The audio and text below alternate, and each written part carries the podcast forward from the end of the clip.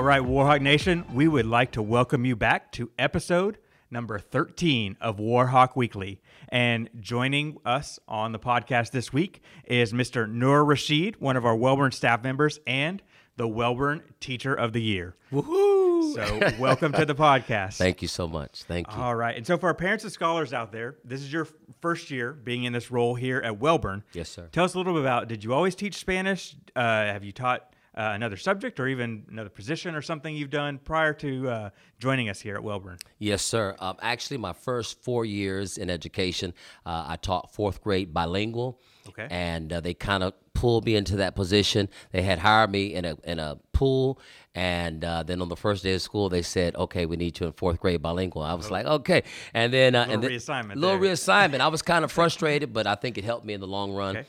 Then I taught high school Spanish, uh, Spanish one, Spanish two. I taught Avid, uh, and then I taught um, in Costa Rica for about four years. Uh, I also taught fifth grade dual language. Um, when I came to College Station, I got hired on at South Knoll Elementary. I taught um, two years of third grade dual language. Then I moved up to high school again, College View High School. I taught uh, Spanish 2, project based learning and cultures. Uh, and then I also worked on the DAEP side. Um, and, uh, and then I even taught uh, kindergarten, bilingual kindergarten. So, quite a varied range of experience. You got K all the way through 12.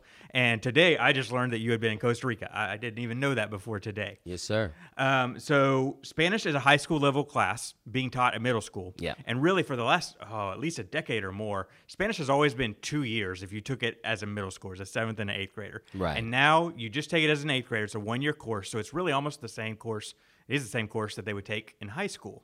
So, what do scholars need to know? Maybe I'm a seventh grader, going to take it next year. Um, what do I need to anticipate about taking Spanish at Wellborn, um, and kind of kind of the rigor level and, and what it's all about? Okay. Um, well, I'd say the, the rigor level, uh, as far as with me in Spanish, is a very high rigor, uh, and I do expect uh, the students to learn.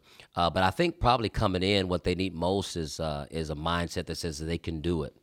Because a lot of times they say, "I can't learn Spanish," and I say, "I can learn it. You can learn it." Starts with the mindset. starts yeah. with the mindset and then um, I think that there there needs to be like a love of language, perhaps um, um, a love of communicating, being able to talk with people. I used to love to talk with people, and uh, and I would watch Spanish and I couldn't understand, so I gotta learn.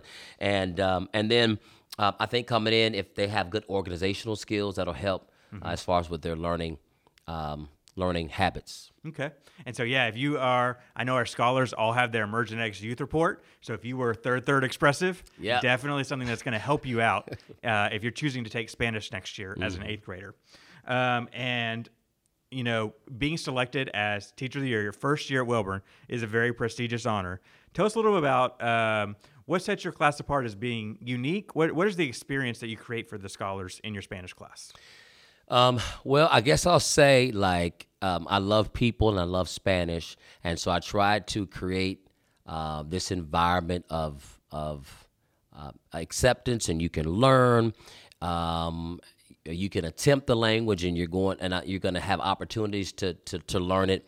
Um, I think because I've I've taught you know the different grade levels that the different experiences that I've had help me help me to differentiate the the lessons a lot. Um, we act, we sing, we we incorporate math, we incorporate lots of subject areas. They have to speak the language daily. They're immersed in the language. Um, I try to make it uh, fun for them uh, in the classroom, and I'm very passionate about the language, like a thousand percent, yeah.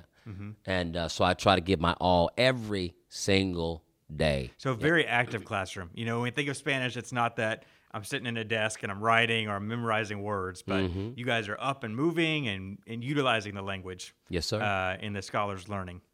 So finally, you know, part of War- Warhawk Weekly is showing that um, our teachers are more than just teachers here. They they're involved in the community and doing things out and about in Bryan College Station.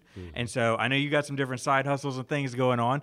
Um, so tell us a little about beyond just your eight to four when you're here that the scholars see you. Um, what else are you involved with here in our community? Um, well, the reason why I came to College Station was to, to pastor a church, and uh, and so it's it's called the Door Christian Church. It's in Bryan, Texas. If you want to come, Okay, throwing in a plug. Put in a plug. And uh, so I've been pastor since 2006, and so by uh, you know, bivocational, uh, you know, teaching full time, working full time, uh, and so um, that that incorporates counseling, a lot of preaching, a lot of community outreach, do a lot of things like that. Also with uh, uh, Brazos County Detention Center, uh, I'm the board chair of a ministry called Restorative Justice Ministry, and we try to lower the level of recidivism. Basically, people go to jail, they get out, and so we create programs, we provide programs so that. Um, ho- in hopes that when they get out, they can have some kind of maybe skills, anger management, um, uh, just different different things that they can use to help them, and um, always doing something in the community with the youth. Yeah, you really live in those two qualities, especially of compassion and involvement. I know that we talk about the six Warhawk qualities um, with all of our scholars. Yes, sir. So that's going to wrap it up for Warhawk Weekly this week. We will be back uh, after spring break with Coach Stutes. We're going to talk all about uh, athletic training and how to prevent injuries for our athletes. Cool.